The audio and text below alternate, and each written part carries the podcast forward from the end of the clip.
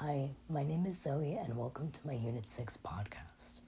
To start off my review of this unit, my favorite part was the various different models and how they each displayed a differing way a city could be built and functioned. I think this is very fascinating because it shows that places have their own unique way of living, and despite that they still prosper. The way that even though some placement and such is different in the models, still live just in a slightly different way is very interesting to me.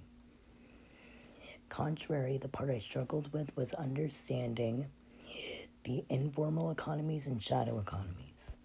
It would make sense to me that a city is regulated by a single economy to create a steady system and reduce confusion.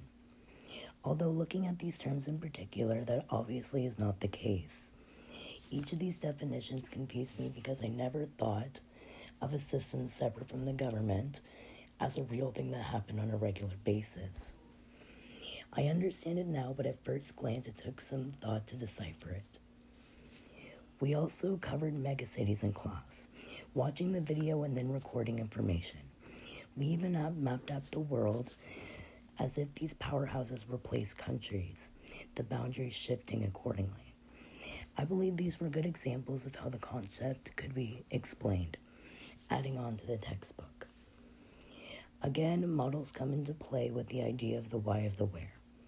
Certain levels of housing or services are placed where they are because, depending on the model, that was the best possible place for it, given the specific city and how it was designed to function. All of these chapters connect because they all focus on cities and obviously the land use of them.